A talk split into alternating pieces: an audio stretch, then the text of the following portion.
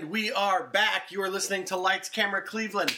I am Hollywood Slinky. Joining me, as always, is my stalwart traveling companion, Rob Alderman, Here I is. and our stalwart nagging companion. Whoa. Ooh, starting off on the wrong foot, Already. AMC Mike. It's like you have to bring a domestic battle.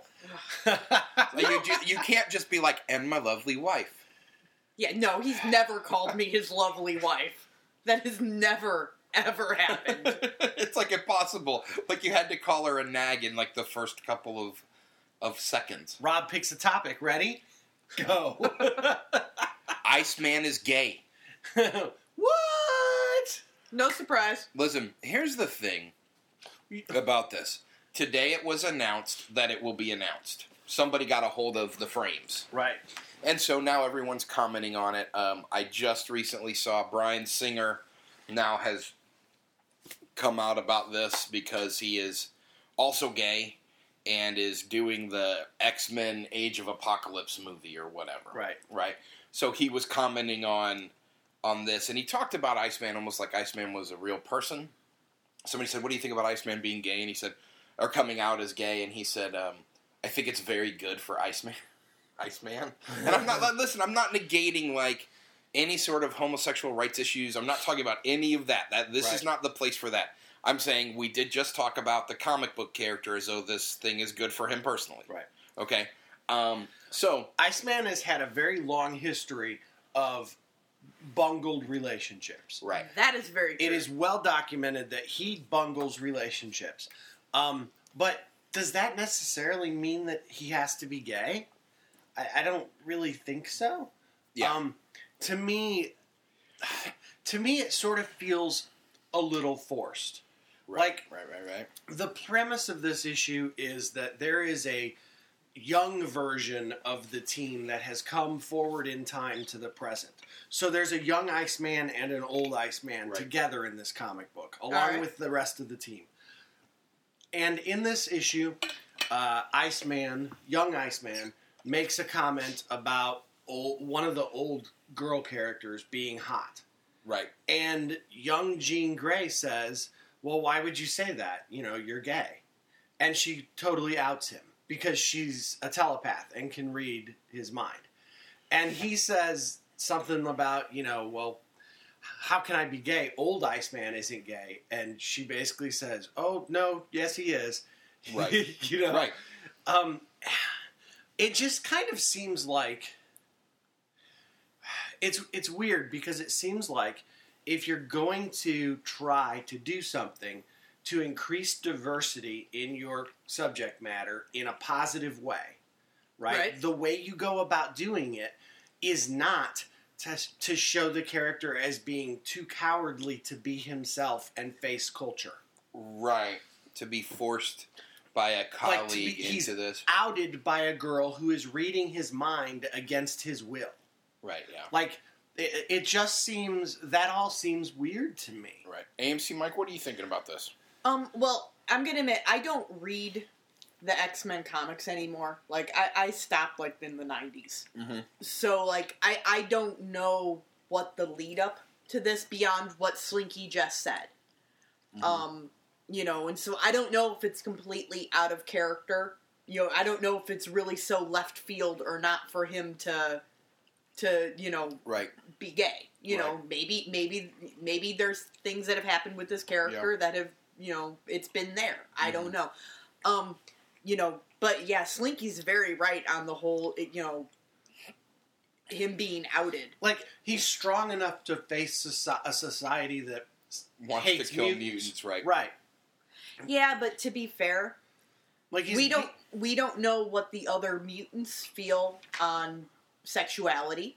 Mhm. Like you know, like because it's not outing him to the public. She outed him to the team. But would I guess my question is: Is being gay really so much more embarrassing and horrible than being a mutant?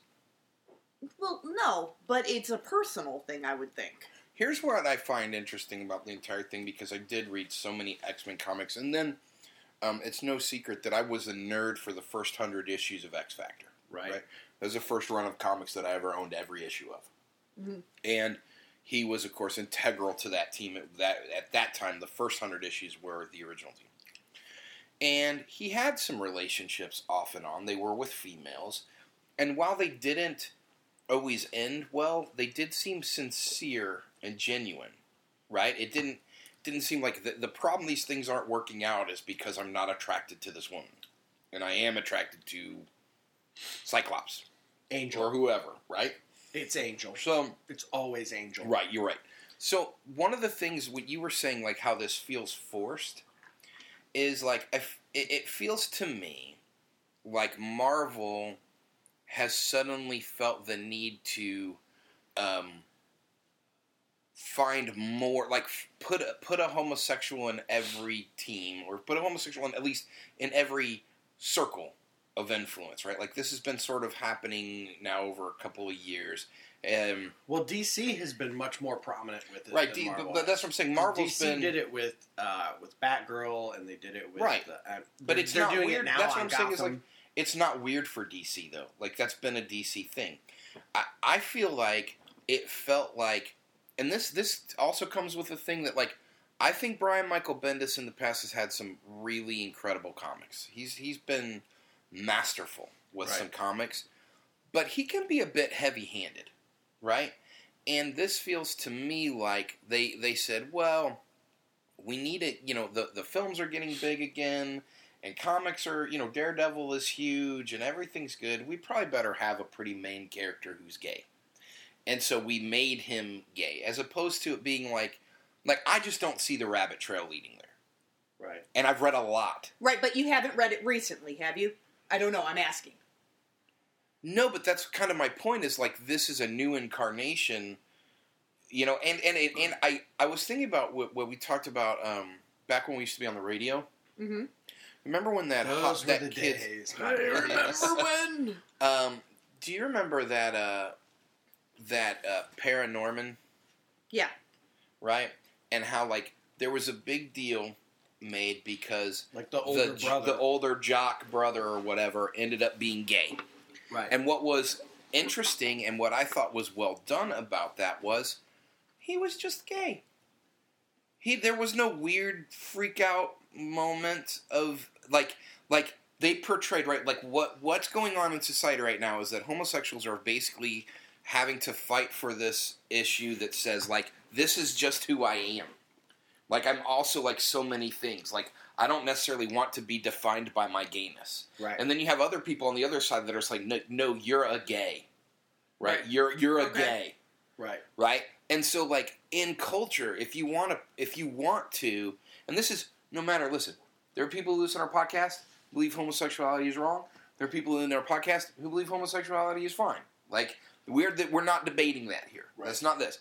But in culture, if what Brian Michael Bendis is trying to do is take the homosexual culture forward in a healthy way, you gotta stop like outing these characters in weird ways and it just has to be part of the story. Like that's what made Paranorman, remember? Like everybody talking about like this oddly enough, this has never been done. Right. Where a character was just gay and nobody See, made a deal of it being how, gay. That's how I feel about it. Is wouldn't it? Wouldn't this have been a more powerful story if old Iceman had just begun to struggle with something bothering him for a few issues, Mhm. and then you know uh, some awkward So moments. it's really time for me to tell you guys the- this. and then yeah, like and have him figure out that he is And have a couple You know. people on the team be like, "Man, we always know." right. right? Like, like, like, Yeah. but you know what? And we love you, and we love you, and we love you for who you are, and you're still part of this team. Right, but instead it's like it, to make him out to be like weak because of this. Yeah. just feels it. I don't know. It just doesn't feel like a a, a healthy. Like if you're trying to set an example of Yeah. diversity, there are healthier examples. Yeah, yeah, I agree. So, anyway, speaking of unhealthy and uh, and weakness, we're gonna do a podcast Ooh. tonight, Ooh. and uh, we're gonna have some previews. We're gonna have some reviews. We're gonna have some numbers. We're gonna talk a little bit about a lot of stuff. There's gonna be some news. I mean, there's some things going on, is what I'm trying to tell you. There's some, you know, some We're talking some. There's some major stuff Yeah, happening. there man. is some stuff. So we'll be right back on Lights, Camera, Cleveland.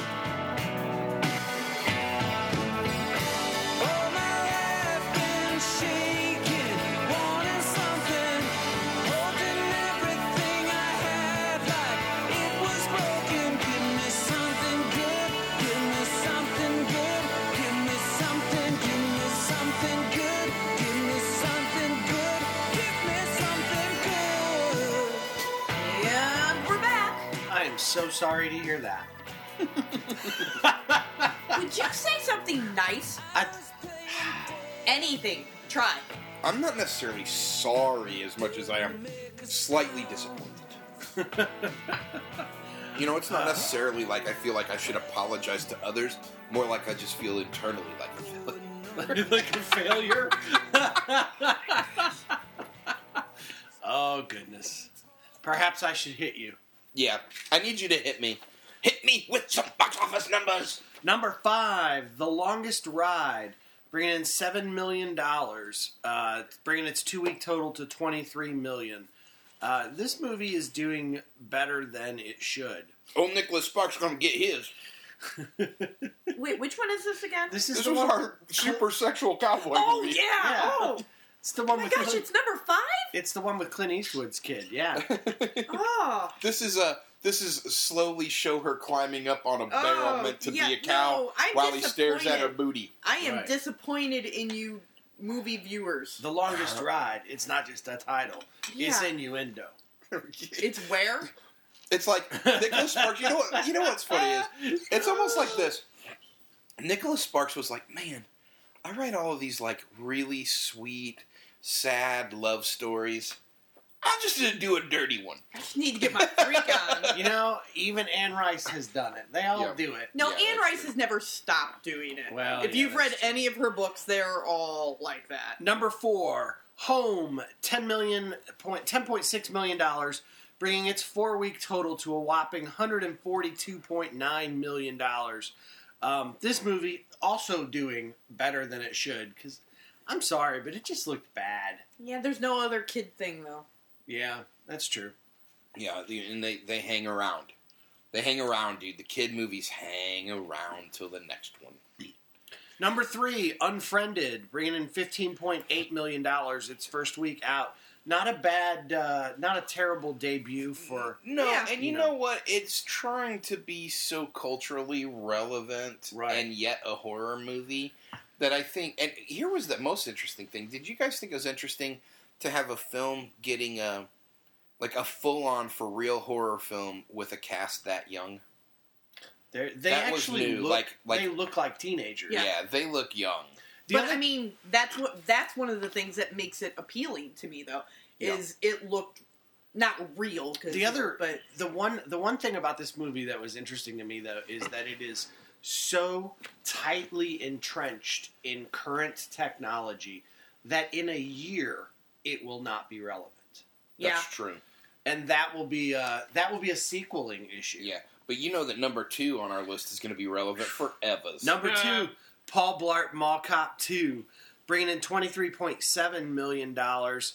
Um, that's a. They're saying that that is actually a pretty decent opening. Now, doesn't Paul Blart have such a? He's got like a soft space in your heart. oh, the first film is actually really I great. think it's really good. It's, super a fun. cleverly.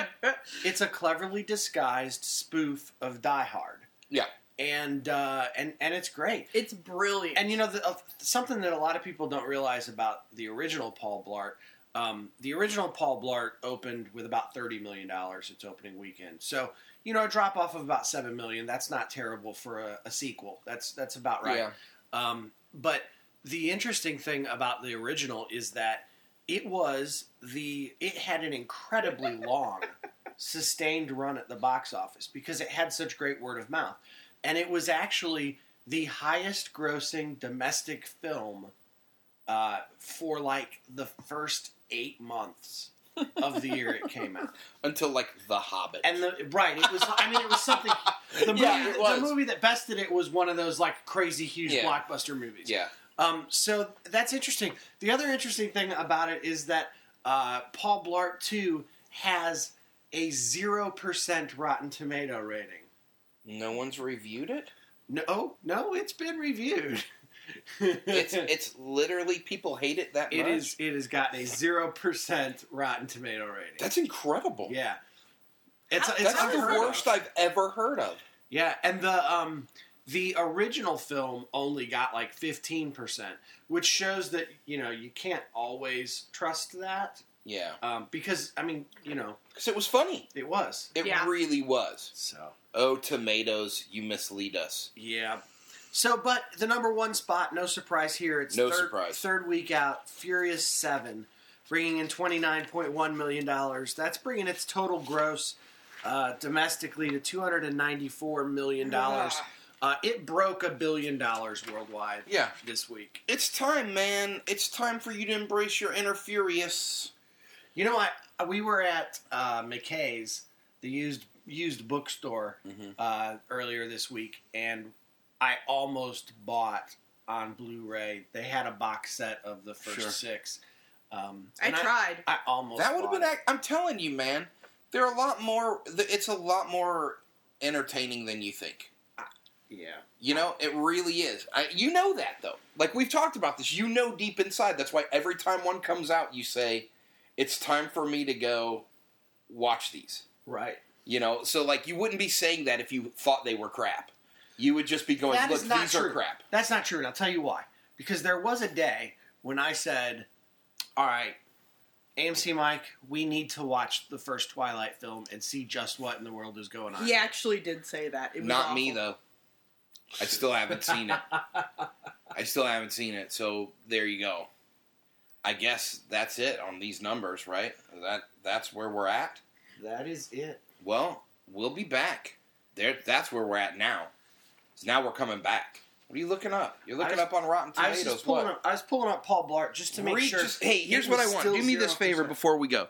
We Yeah. still have we still have three minutes that we can go on this segment. All right. So do me a favor, pull up the reviews because it's got nothing good, and I want to hear just you know the how the first sentences are always like All right. indicative. Bathed in flop sweat and ber- Oh, ew! bathed in flop sweat and bereft of purpose, Paul Blart Mall Cop 2 strings together fat shaming humor and Um. Segway sight gags with uniformly unfunny results. Well, let me tell you what.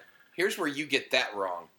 I'm fat, and I think fat shaming jokes are hilarious, and they're even funnier when you put them on a Segway. so, like that, that person, I- that was clearly a, like a super healthy tennis instructor type no, movie that's, reviewer. that's not true because you know what? Nobody I- should fat shame. He's fat shaming his dang self. Well, now here's the the original. Here's what's interesting. Okay, the original film has It's a only fat shaming if you feel ashamed. right. The original the original film had a 33% Rotten Tomato meter, okay? But the audience score cuz you know the the way Rotten Tomatoes works is the tomato the tomato score is the critics ratings. Right. And then there's an audience Yeah. score which is for people who visit the site and, Yeah. and rate it. It's for people like you or I. Okay. So the critic score was 33% and the audience score was only 43%. Okay. All right? So what's the audience? But in the on the new one, Mm-hmm. the critic score is lower; it's zero. But the audience score is up to fifty percent. huh. Because people who saw the first one already know they like this. Uh, apparently, You know, So- uh, I'll tell you something. How many years has it been between these? oh gosh, I think it's six. Okay, I'm going to say a little something about that one review right there. We've come a long way with buzzwords in six years. Fat shaming, bullying, these things, right? Flop and I'm not sweat. saying any of those things are right. I'm not saying any of those writes- things. Like, here's who, the deal. who leads off their review with Yeah. flop sweat? No, no, well, I I'm agree. going to from now on. Clearly. I All of them, no matter You no know, matter I've, what it is. I've heard that so does uh, so is carrot cake now. Yeah. So think oh, about this. do You know the flop sweat. so you got to think about this. Like, like when the first film came out, like the critics were easier on it because back then, Adam Sandler and Will Ferrell and all those dudes, they are just unapologetically fat. Like th- that whole movie was fat shaming. Right. Like that movie was about a fat diehard who rolls around and can't make it through doors or tunnels Right. And is narcoleptic or not narcoleptic? Uh, with a heart of gold. A fat he- man with a heart of gold. was he diabetic? Was that it or so? So there was something with his uh, His he had sugars? He had the a sugar issue that like he kept So, falling asleep. Anyway, my point is, in six years now, we're like, wait a minute, these people are just people. Well, guess what? Paul, Nobody gave the memo to Paul Blart because he still realizes I'm gonna laugh when he falls off the Segway, right. and I don't care. I'll say it out loud. I'm a 350 pounder. I can say what I want on this issue. So there you are. And on on that note, we are going to be right back. You're listening to Lights Camera Cleveland. Kill.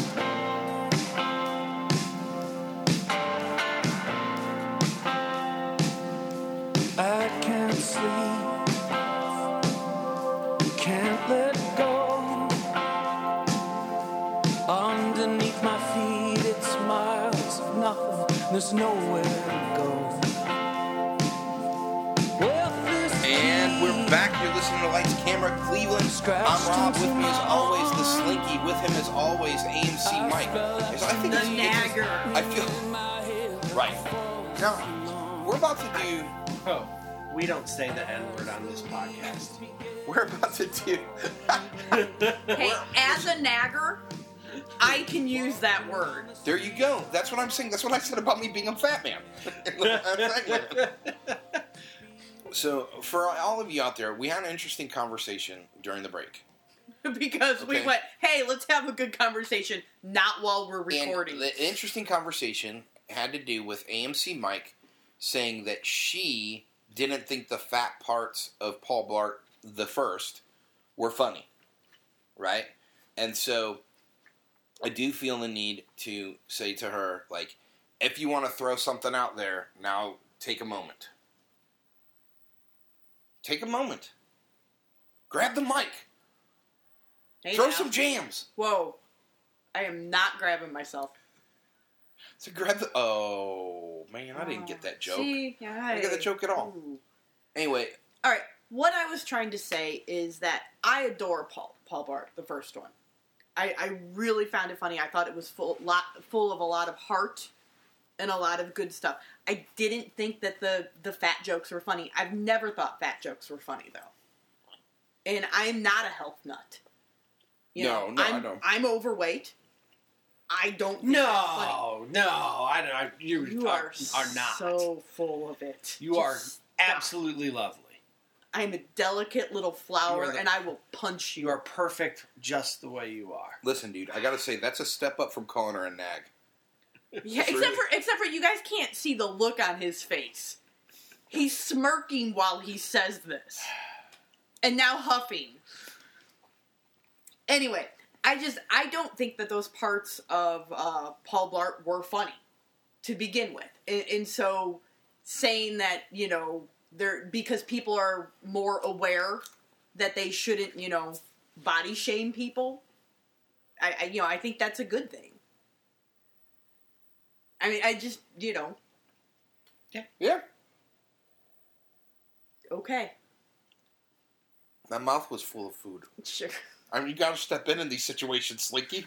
You can't just let there be dead air because I'm fat shaming myself. What time is it? It's time for the big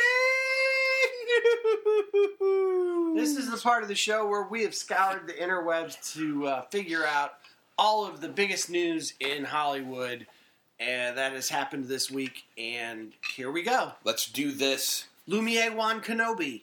Ewan McGregor is in negotiations to play Lumiere in Disney's live action retelling of Beauty and the Beast. Uh, this film is going to star Emma Watson, who was Hermione, and Luke Evans, who is the brother of Captain America. He's and Ian McKellen is going to be playing Cogsworth. Bill Condon's directing this thing, and um, it's coming out March seventeenth of two thousand seventeen. Yeah, I mean, I think that's semi big Yeah, news. I like the Cinderella reboot more than you guys did. it's interesting to me that Bill Condon is directing because he has directed a lot of terrible films. like Candyman Six. You know, like, I mean, that's not a, it's not a joke. Listen, everybody's got to get a chance. Everyone, ha- everyone has to have a chance to fail on the Disney stage. Oh, I love that movie, Candyman. Did you love it? Yeah. I didn't like it that much. I didn't like all the candy shaming jokes. You know, I The felt like. I was like, you know what? I hope the culture comes along and puts a stop to the mistreatment of bees and candy. Well, he directed uh, Candyman, Farewell to the Flesh, Bye bye. and uh, Dreamgirls, Bye bye. and the last two Twilight films. But here's where his, I guess, his I've, quality I've comes seen in. none of them. He is. He also directed Gods and Monsters, and The Fifth Estate, which got a lot of. So press. he's been very uneven. and and he's the director of Mr. Holmes, the new Sherlock Holmes movie that's coming out. That's got Oh, the, Yeah. The ooh, that looks Yeah. good. So it does. All right, so it's a toss up. yes, it's Yeah. a toss up. All right. All right. Next up, listen to your friend Billy Zane. So So you still got it, man. You just cracked her up so freaking hard just now. Ben, It's like you guys are dating again. Make some. Did you see this trailer? Holy Moses! Holy crap! Yeah, I saw it, but Ben no, Stiller. you should stop recording right now and take her upstairs. Make out with this woman immediately. You're hilarious. I haven't. Like, I wish. You know what? I wish to God in my heart anything could make me feel that alive. That I could laugh Listen- that hard. Like, Listen to you him just say express- that again. Say it again, Slinky. listen to your friend Billy Zane. She's dying. All right. Oh my gosh! I've never. How do we bottle AMC Mike's joy? Give it to some orphans or something. man. Holy Moses! This she can't breathe, dude. Tuesday, uh, Tuesday was an event called CinemaCon, which is basically Yes. a convention that all of the movie theater company owners uh, go to to decide what movies they're going to allow to be shown on their movie screens. Yeah. And Ben Stiller was part of Paramount's presentation at CinemaCon on Tuesday, uh, and he did the whole thing dressed up and as Derek Zoolander, announcing Zoolander Two, where he said, "It's great to be at Comic Con." You're all like you're all like the Justice League with your superpower being exhibiting movies. Stiller also I've never seen noted anything like this in my life. Stiller noted that the original Zoolander film grossed $46 million domestically and a whopping $15 million internationally in 2001. And he promised that the sequel, Zoolander 2, would be bigger. He said, quote, Zoolander 2 is going to drop like a giant bomb, only a good bomb, where that explodes with all this money that you can keep. he he he said that he was uh, his cast was being joined by Owen Wilson and Will Ferrell in the sequel, as well as Penelope Cruz, whom he referred to as an Australian actress. She's weeping. it sounds like it sounds like Ben Stiller was in rare form though. The Oh. Zoolander character, you know, let's be honest. I love the first Zoolander film. Yeah. Okay, I think it is one of the funniest movies ever made. Yeah, it's hilarious. But I would also be the first to admit because he has done Derek Zoolander in Yes. other venues, Yeah. and the character Mhm. is hit or miss. Yeah. Um, but I tell you, man, it sounds like he was blue stealing the What's show. great Oh. is that you know that film did okay, right? Well, I But mean, it like- did 40, but- $46 million on like a, a $15 million budget. I mean, it did well. Right, but what I mean is like you know, Fast and Furious just did twenty nine this weekend. Right. Okay, so so like putting this thing in perspective, did okay. Where it crushed, and I remember this. I remember when it came out on DVD, Yeah. and people went insane and started calling their friends saying, "You have to come over. We're gonna have a party and watch this." This film is ridiculous. Yeah. Ridiculously, ridiculously good looking. yeah, yeah, and and it so it's had a chance to become like Blue Steel has become a cultural Absolutely, it has. icon. Right. You know, and mm-hmm. so now I, I think this is one where the sequel will do much better. and hopefully will be better. Yeah, yeah, I agree. But we'll see. I don't. You know what? If the if the couple little stunts I've seen, you know, them walking the catwalk Yeah, it's been funny. Right. has been brilliant. I mean, the thing with with Zoolander is the first time you watch the movie, it's not that funny. Yeah. It really Right. isn't. But like every time you watch it, it gets funnier. Yeah. Well, Yeah, there is a, a subtle intelligence to the humor. Yeah. It's, It's, not self-aware. right, right, It's it's self-aware. and you don't recognize its self awareness the first time through. Yeah, I think is what it is. yeah. So, uh, next up, by Grab Thar's Hammer. Paramount Television is shopping a TV spin of the 1999 comedy Galaxy Quest. Uh, that was a spoof of a sci-fi TV show that starred Tim Allen and Sigourney Weaver. Um, and uh, Yeah. you know, the idea was that it was the cast of this like 1970s TV series.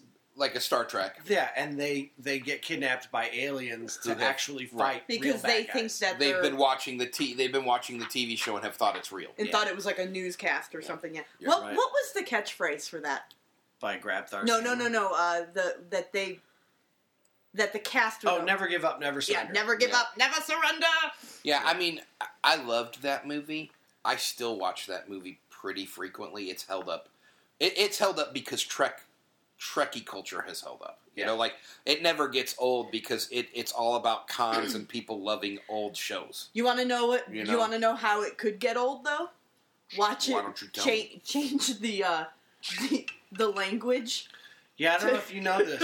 Folks at home, I don't know if you are aware of this, but if you buy Galaxy Quest on DVD or Blu-ray, Oh, right, right, right. you can change the language track to the alien Yeah. language Right, yeah. from the movie. A- and it will do, for for two hours. You get Yeah, for it's two pretty- hours. Well, I'm not going to do that to myself. I, I, ju- I thought the first film was delightful. Yeah, it was definitely. Next up, Celebration. This past weekend was Star Wars Celebration in Anaheim, uh, where we got a look, our, our first big look uh, at a, a full Force Star Wars Episode 7 Force Awakens trailer. Yes. And we also got the teaser trailer for Star Wars Anthology Rogue One. Yes. And we got uh, a bunch of uh, information on Star Wars Rebels Yeah. Season 2. Yes. And a quite impressive look at BB 8, the, Yes. new, the new robot droid Who is from adorable? Episode 7. He is adorable. It's so crazy cute. that BB 8 is a practical effect. No, it's fantastic. It's pretty It's awesome. fantastic. You know, this whole week was insane for trailers. Yeah, it was. You know, this week and last week, I guess, because it kind of started Thursday or whatever. Um, it is hard to even even express my insane geekery over the Star Wars. Are you having a millennial moment? I am. Can, I am, can you not even? I can't even. You know, um, I went right in. I demanded a corner office. Somebody said I couldn't have one. I called my mom. She then called my boss and said I had to have one. And your boss realized, indeed, you are entitled to that. That's right. It was impressive.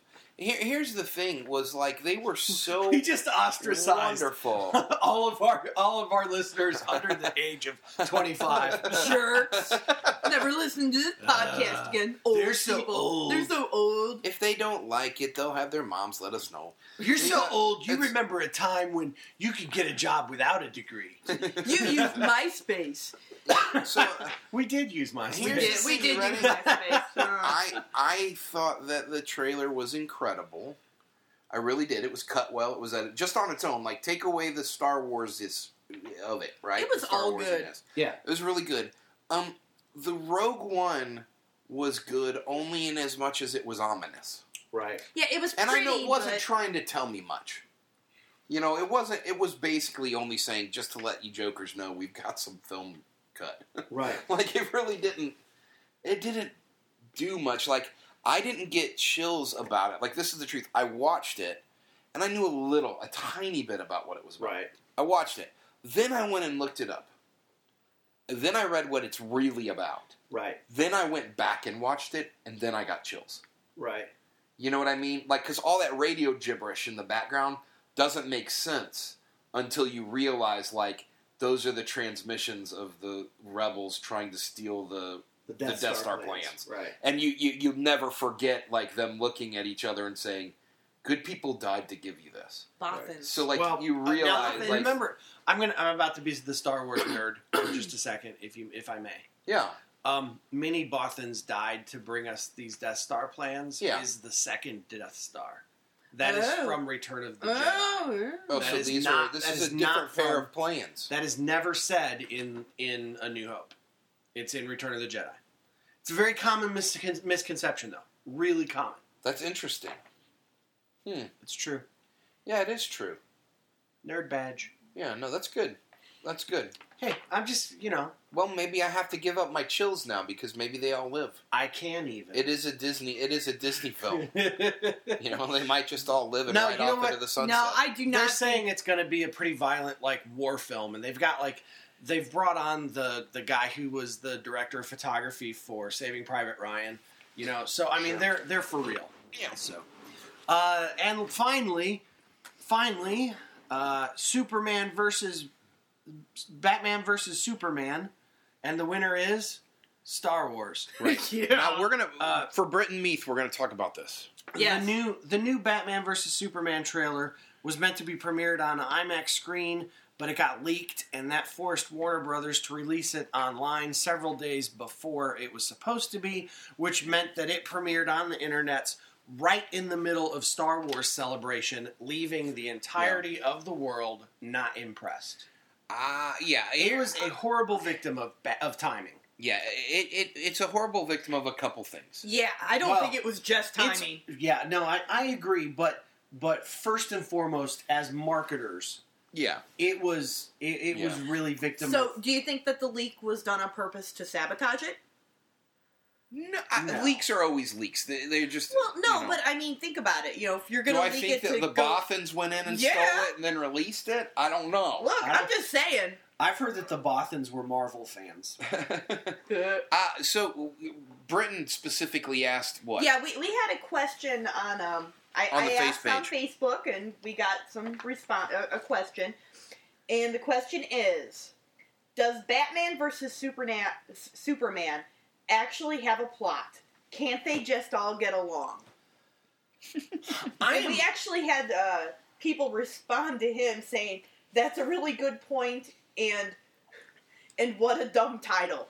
well, that was Bethany. first. I'm gonna say I'm gonna say something that is just uh, comic book movie related 1st Mhm. Okay, um, I have for months now, and you guys know this. You've heard me say this. Been complaining about the fact that for some reason. All of these Superman, or all of these superhero movies, are moving towards making the superheroes fight one another. Like the new Avengers film is the big thing. Everyone's the big thing that's being shown is Iron Man versus Hulk. You know, I don't I, think I don't that's think that's the majority of the movie. But but that's and and then it's happening again. You know, Captain America: Civil War is going to be Captain America versus Iron Man. Um, they're saying, you know, I, I what's just- the common de- denominator here? Iron Man. I think he's just a jerk. Maybe so. Um, but I'm just saying though, like for me, I don't feel like I need all of our heroes to be battling one another. Like I like Mhm. the Avengers all getting along and fighting as a team to stop Right. Loki.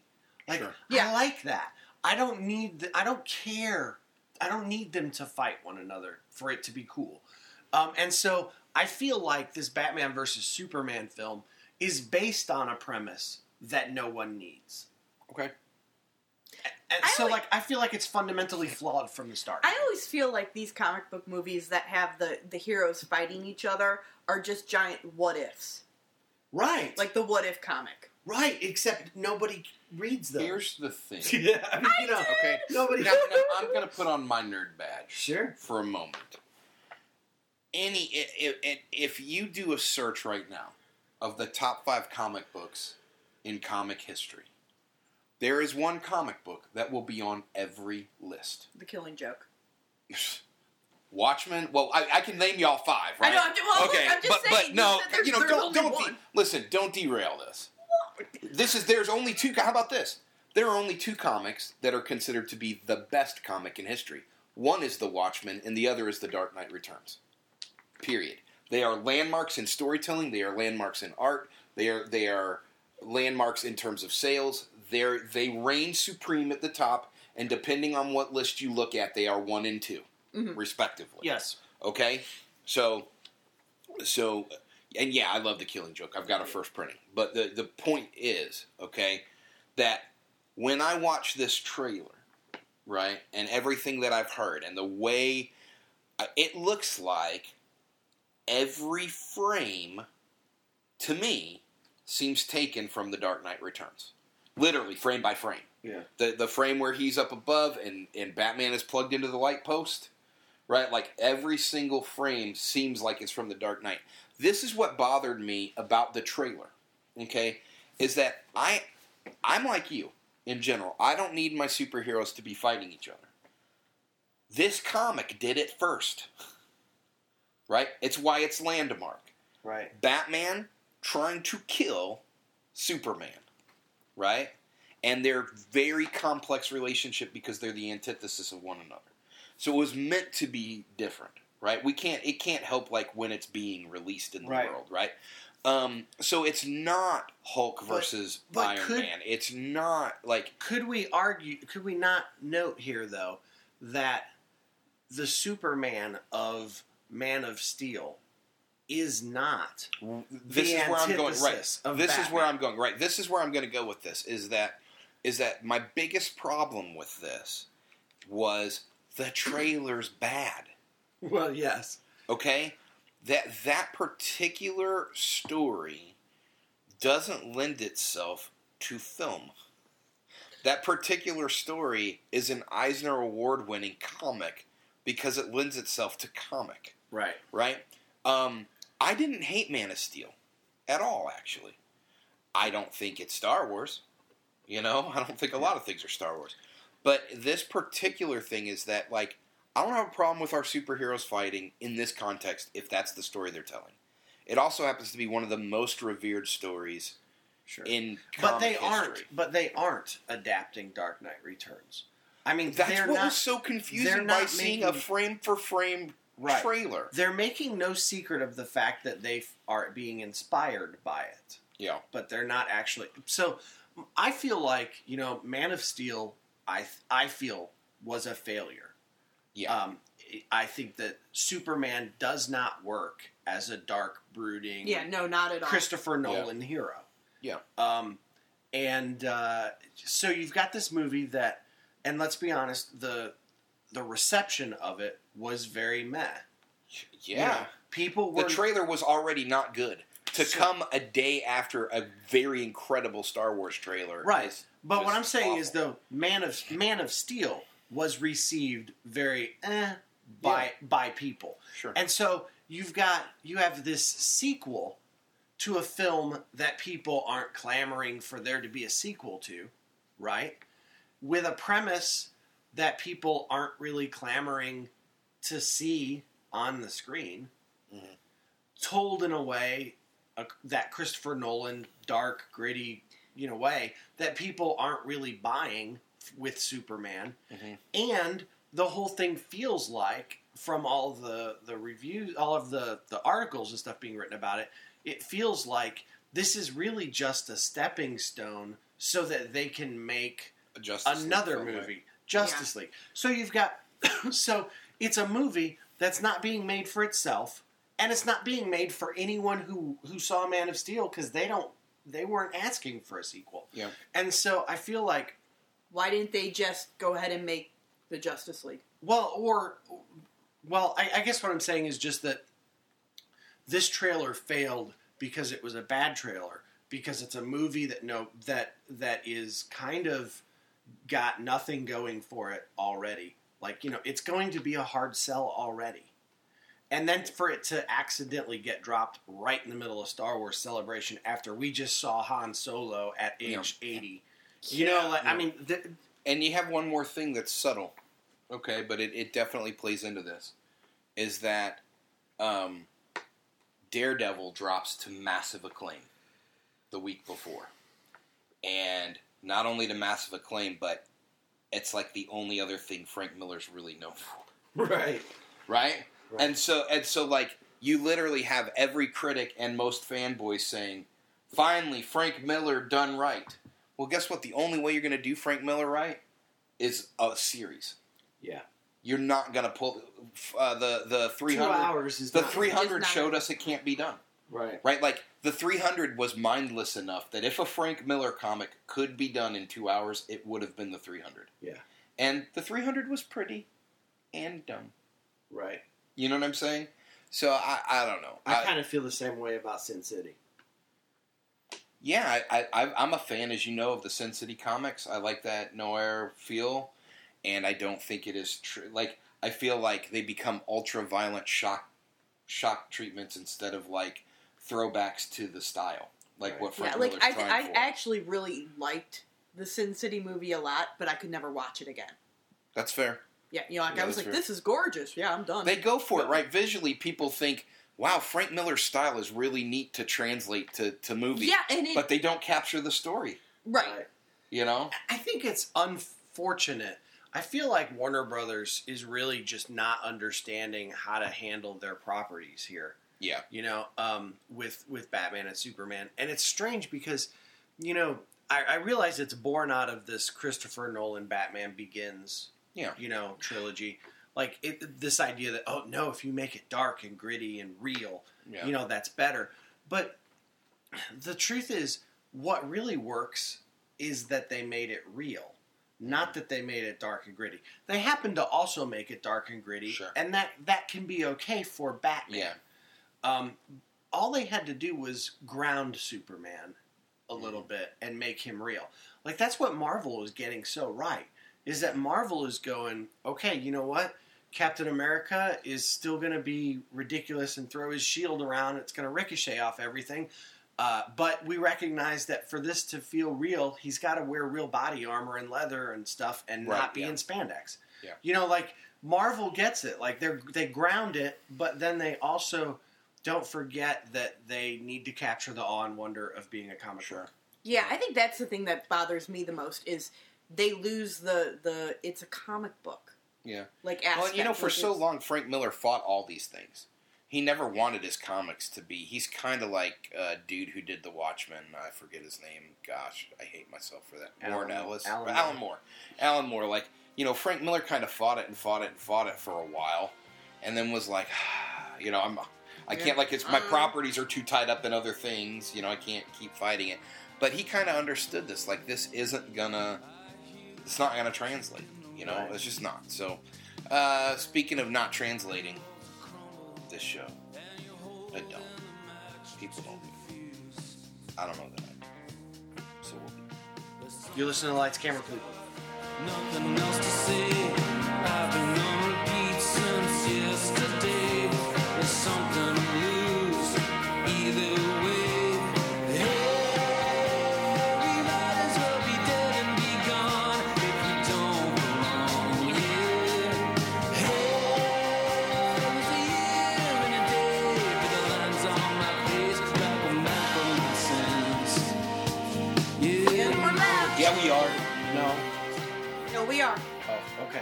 Okay. Totes. We're totes back, and now Carrot Cake is with us Hi, Carrot Cake. because Carrot Cake, you bring us the sweet reviews from far away. Carrot Cake comes to us from Sweden, Yeah. uh, where movies are released not necessarily on the same schedule they are released here in the States. For example, um, the new Avengers film is actually starting there Friday, and we have to wait a whole nother week Yeah, we do. for it. He was telling me that uh, yesterday he watched all of the Marvel movies. All with- 11. Yeah, like all 11 of them in preparation for getting to watch the new Avengers. And I called him a jerk face.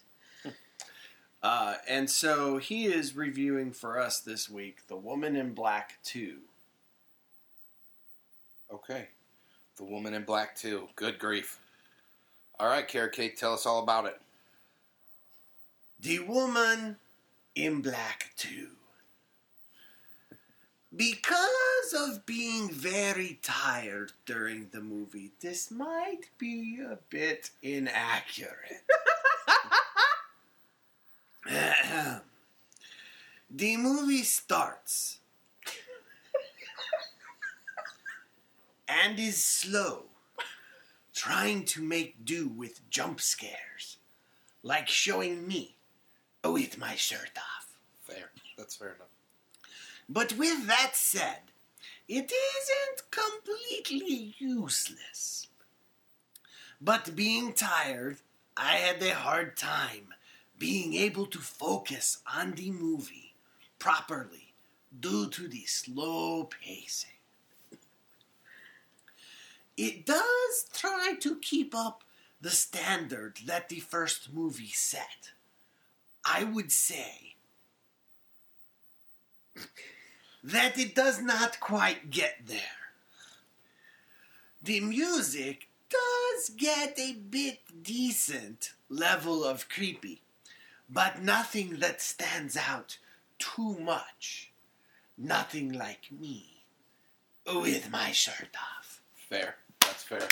I'm always impressed by his Christopher Walken esque deliveries combined with his accent. His I'm from Sweden, but yet a little bit Mexican. I think it's a cultural thing that we just don't understand. We don't get it. Obviously. We don't get it. What else do we have going on? We got this is a two parter segment. We also got an email uh, on our Facebook page, via our Facebook page, uh, from a gentleman Adam Nice. named Adam Nyes, yeah. who won a film festival, a short film festival at Lee University recently. He did. Yeah, he totally won. And uh, he did a short film called The Painter, Right. or as I like to call it, The Lego Movie 2. Yeah, and we watched it. Not really. It's All of us. Yes, well, really. it, it we is watched sort it. of like a Lego movie, Um, but not the It Lego. was movie. made out of Legos. It's a Lego movie. So Correct. once this once this podcast is up, we're gonna put a link up so that you all can go check it out. It's on YouTube. Yeah. Uh, but uh, he won Best of Show, right? yeah, he won best short film. Best Short Film. Uh, it is an animated film. It's stop motion, I think and, he also won best editing. and it is a uh, it's it's made with Lego figures. Yeah, and it tells the story of a sign painter who's in a war with a pooping the bird. struggle. That's right, with a pooping bird. Mm-hmm. Hence, struggle is hence real. the name, The painter. the Painter. But you know, let's let's just go around the horn real quick and just say what we thought of it. We we all watched it. It was the winner of the film festival. Mhm. Uh, you know, so Slinky.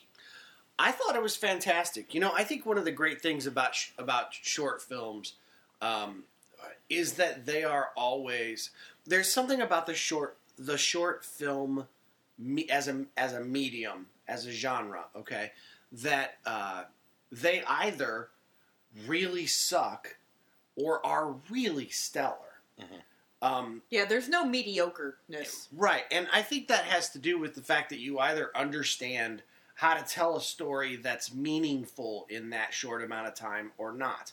And this one, uh, he seems to really have a great grasp of how to how to tell a story very quickly Mhm. at a at a great pace, and uh, and it has it feels like.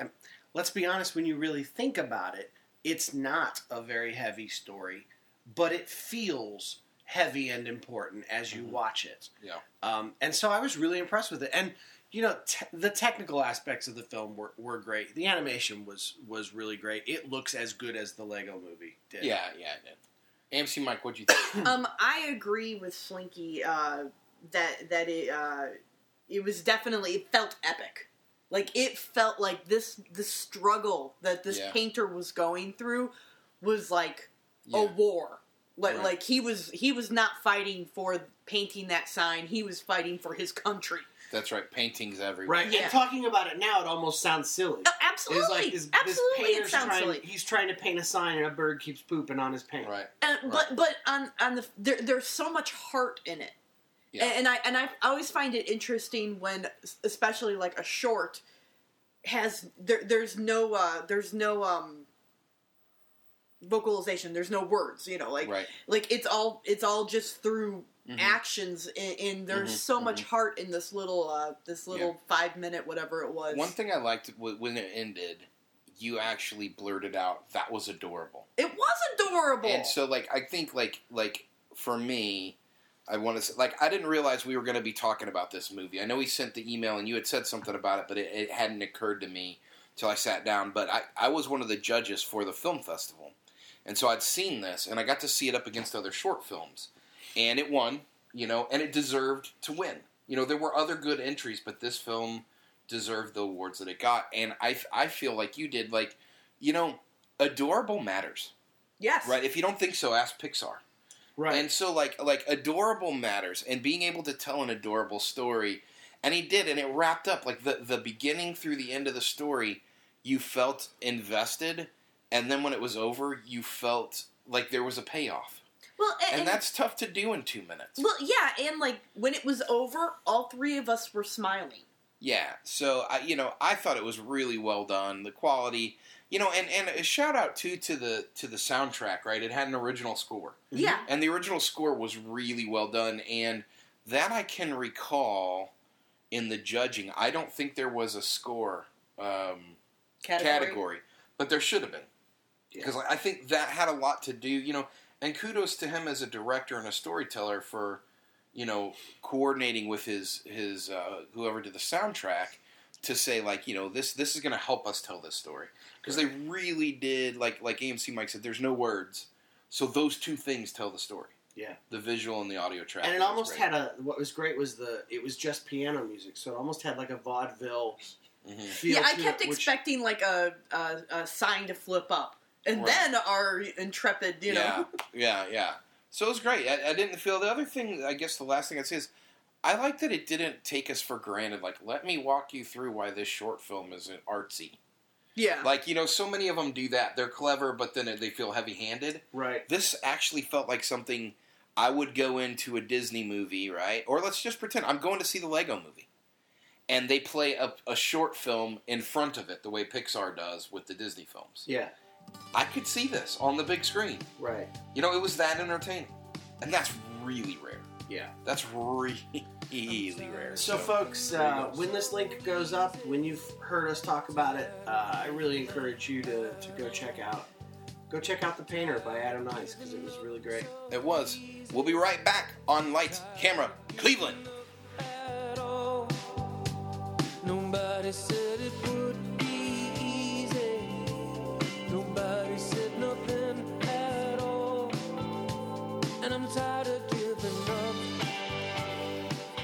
And we're back. Oh, thank goodness! I can't believe we're back. There was a moment there where I was listening to that music and I thought, we ain't ever coming back. ever. I thought maybe we wouldn't make it, And then here we are. but we did. We have reemerged. From the other side. We're like, Of the break. Wow. well, yeah. I mean, it was maybe we weren't gone that long, right. but it, It was felt that significant. long. We were- felt It was significant to us. significant. We were not gone. We were not gone three days, but it was still important to all of humanity. You know what else is important to all of humanity? Wow, Slinky. What? Do you? Do you know? What, what could it be? It could be the preview review. You need to listen to your friend Billy Zane. I know. preview review is the part of the show. the preview review is the part of the show where the three of us have scoured the interwebs and watched all of the previews for the movies that are coming out this weekend. We make no apologies. We have read all of the reviews. We have we have read the articles about it. We've become knowledgeable about it. We know some things And about we're- some things. And we are able to now tell you whether or not you should see these movies solely based on the Our previews. expertise. We- yeah, well, we don't. Why would we waste our money to go see him to tell somebody not to go if we already know we shouldn't go? We have not seen these movies. That's right. But we are professionals. Yeah, Do yeah. not try this at home. or I want a do badge. or do try it at home. Start your own lame podcast. We need we need T-shirts that say professional. Yeah, I'd wear one. I'm just saying. First up, the Age of Adaline. This is about a young woman who's born at the turn of the 20th century, and uh, she gets in a car accident and becomes immortal. She stops aging. And so, after years of living a solitary life, she meets a guy that she falls in love with and thinks, hey, maybe I could lose my immortality for this fella. Uh, this one, this one stars.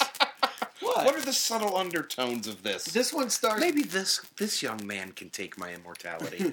This one stars Blake That's how it feels. I'm just saying. Yeah. I- This one stars Blake Lively, Harrison Ford, Kathy Baker, and some guy who is on uh, Game of Thrones right now and is apparently hot like Hansel.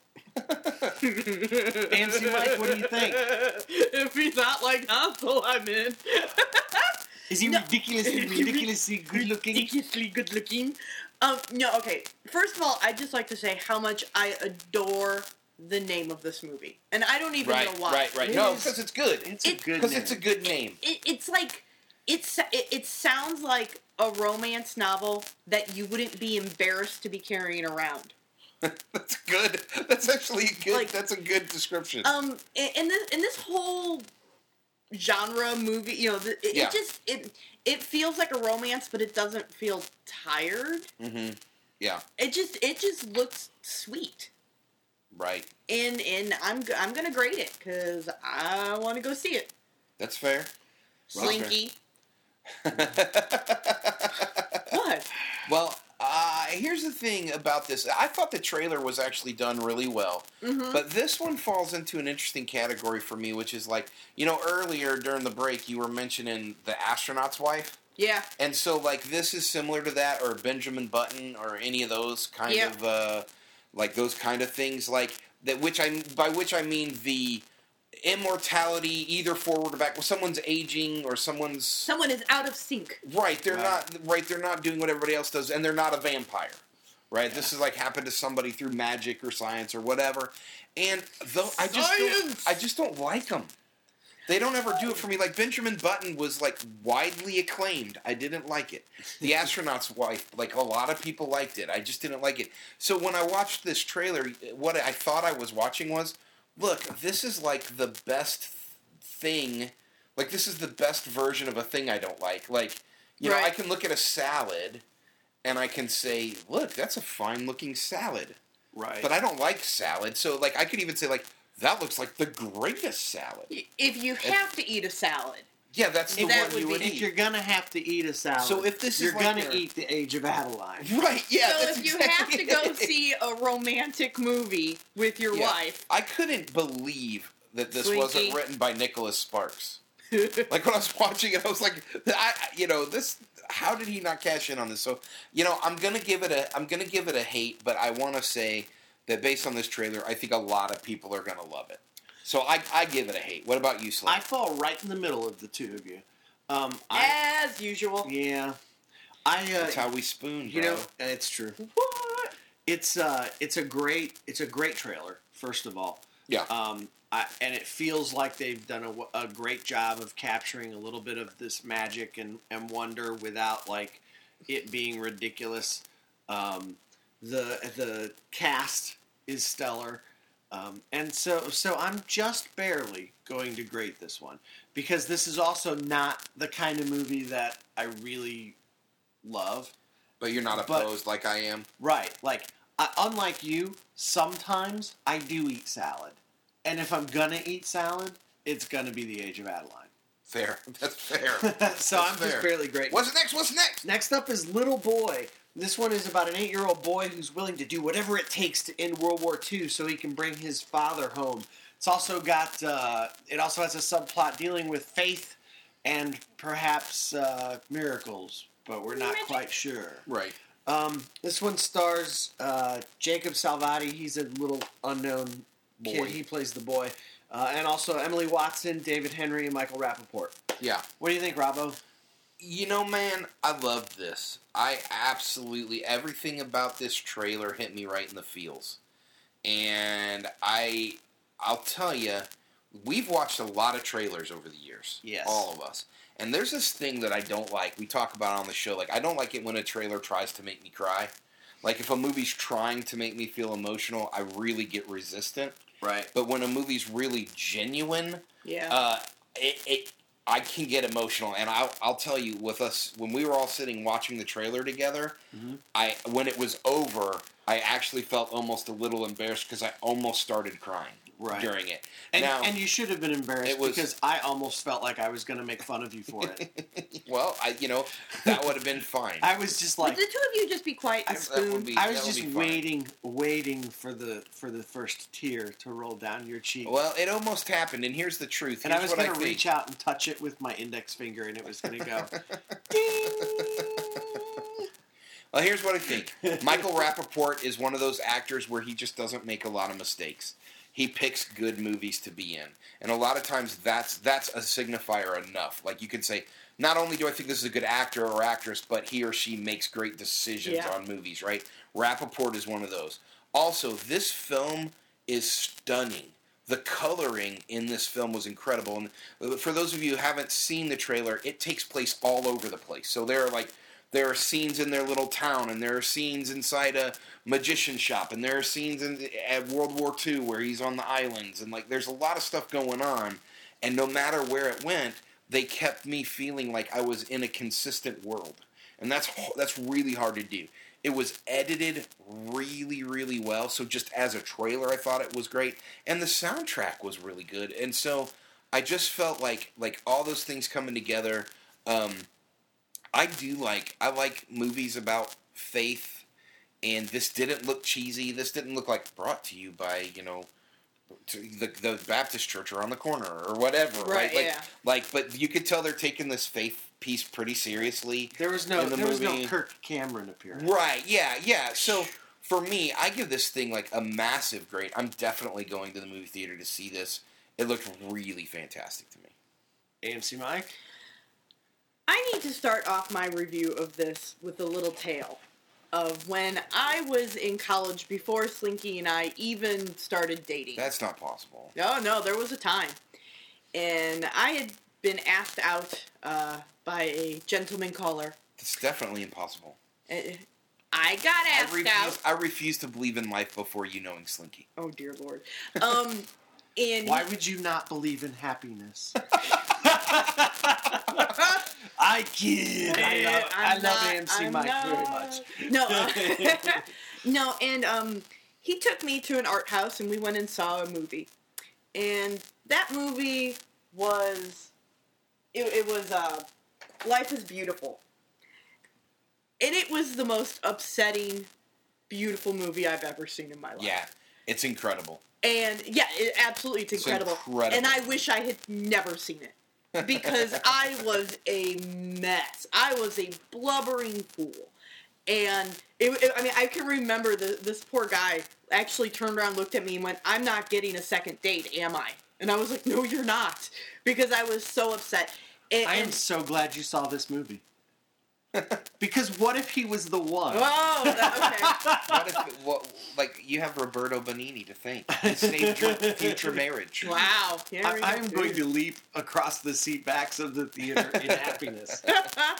no, um, and, and and so I I very much get the same feeling from this trailer. Yeah, it's like gorgeous. It's gorgeous. It's beautiful. Everything was just powerful. And Michael Rapaport actually looks like your caring father. yeah, it, it just- Everybody's was- caring dad. It, it- there was The an, dad you didn't actually have, but you thought you might have in your brain. there there was an honesty.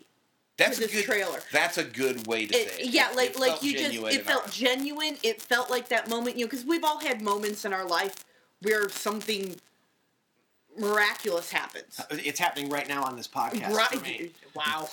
no, but like in it, that moment of not even seeing what it is, but just that feeling you get. Yeah, yeah. You know, and and so I think that this movie is going to be amazing. I think that if you can emotionally handle it, you should go see it. I'm giving, I'm grading it. Everyone that is not a, a big sobbing girl like me should go see this. Fair enough. So great, but you're not seeing it. Great, but I am not seeing this movie. Kind of like the other one where I said hate, but you all probably love it. yes. Yeah. I got to be honest on this one. I am at the far other end of the spectrum. I'm going to hate this one. Um, here's my problem with it. I'm good with this film right up until like two thirds of the way through the trailer when the little boy says, I'm going to bring my brother home. And Yeah. everyone's like, How are you going to do this? And and he's he's like I like how Carrot Cake showed up to ask Yeah. the question. Yeah. and he's yeah. like, he's like, I'm gonna bring him home with my with my belief that he could come home because I can move mountains. And they're like, whatever, you can't move mountains. And he goes, yes, I can. And then like he he appears to cause an earthquake. Right. And I, for me, that was uh, that evoked the feeling that I had when I saw Tim Burton's Big Fish. Right. It mm. was it was the moment when It evoked that same feeling for me. it was except you liked Big fish. But Fish. I like Big Fish, right? Right. Yeah, I thought See, Big Fish I, was I great. hate Big Fish, and it's because to me it's like this series of like coincidences or maybe magic or maybe faith hmm or Right. just coincidence. Okay, yeah. And, and but like it feel it's piled on and like it feels almost like baggage as opposed to feeling like wonder. And uh, and so for me like that moment in this trailer lost me and I was like okay I'm done. Like I was interested when it was about a little boy who was fighting to get his dad home and then as soon as it was and I was okay with him being uh, with there being a faith subplot. You know, um, as a Christian, I liked the fact that it appeared they were treating that respectfully. Respectfully, yeah. Um, but then like he he then he you know clenches his fists and causes an earthquake and moves a mountain. Like right when he says he's going to move a mountain and no one believes him, and at that moment I was like, "Enter Kirk Cameron." I'm done. okay. So I hadn't Yeah. I hadn't thought of it that way, but I, I can see that point of view.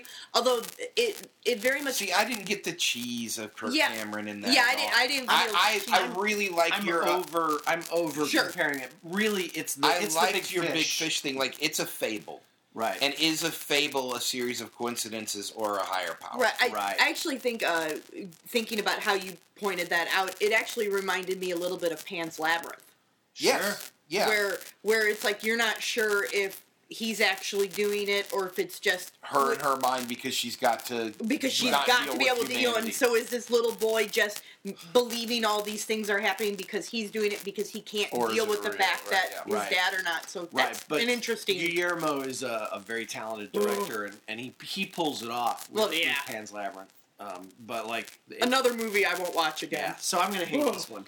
Uh, last up, The Water Diviner. This is about an Australian man who travels to Turkey after the Battle of Gallipoli to attempt to locate his three sons who supposedly died in a battle there and bring their bodies back home.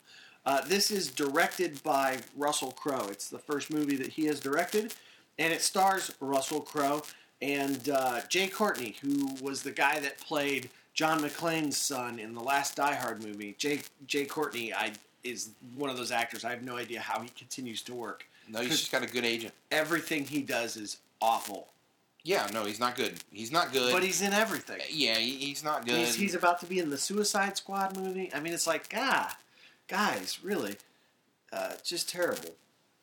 well, what do you give it, Slink? You know, I'm gonna, I'm gonna be honest. Um, I'm gonna hate this one. Uh, I I felt like this trailer, um, I felt like this trailer told me way more than it should have. Is my problem. I feel like I've seen this trailer. I don't need to see this movie now. Um, the the big issue for me is, um, you know, it starts out where it's like this, you know, father have father son issue movie, and then it becomes a, uh, you know, him. It becomes a war movie for a little bit, and then it's him going to track the bodies down. But then he finds out that only two of his sons may have died there, and that the third son is probably a prisoner of war. And at that moment, I felt like that was like that feel, feels like the third act's big reveal. yeah And and at this point, we know like the son is certainly going to be alive because that's how that's the only way this sort of movie can Right, go. yeah. Um, and so for me, like my two issues with it were the first is it it told me too much, and now I feel like um, there's there's no reason for me to see it because I know what's you know he's gonna find this the third son alive and and be able to make peace with everything. And the other thing I didn't like about it is it feels like uh, you know this is one of those movies where it's like a uh, it's a independent film that somehow was made as a big budget film, and I kind of feel like. Uh, you know, independent films are independent films for a reason. And Yeah. when you when you take an independent film and make it as a big budget film, they always somehow feel a little disingenuous. Right. And Yeah. that's and that's how this was for me. So I'm hating it. What about you, uh, AMC Mike? Um, you know how I I just said uh, little boy felt really honest. You know, and it evoked all these emotions in Right. us Yeah. and all that, but it didn't feel like they were that was their goal. Right. Like yeah. that's why it felt genuine. Well, take everything but make it opposite right. for- right. for the water diviner. Like I felt like they put this trailer together to upset me personally. Like Right. like they were like uh, you know, AMC Right. Mike is gonna want to cry because this this man is going to find the bodies of his three Right. sons. Right. Right. Yeah. And, you know, and his wife is crying, and everyone's upset and all Mm-hmm. that. And you know what? I don't want to be emotionally manipulated by a trailer. Right. Screw you, trailer. I'm Screw you, trailer. Screw you, trailer. I am hating you. Uh, well, I am also giving it a hate, so we're a we're a triple hate It's a- tonight. Man. Uh, but let me say this: it's clearly well made, right? Like the soundtrack looked good and it's shot huge. But my big problem with this film was something that Slinky already hit on. But I'm going to take it a step further. Like you were talking about how it, it revealed all of its pieces. right. What I didn't like about it was it appears that they fleshed out all of those pieces fully. So I'm afraid I have to go watch four movies. I'm afraid I have to watch a, a guy that has trouble in his marriage but is connecting with his sons Right. you know and then i feel like i have to watch a, a movie about three teens who go away to war kind of like uh, saving private ryan Okay.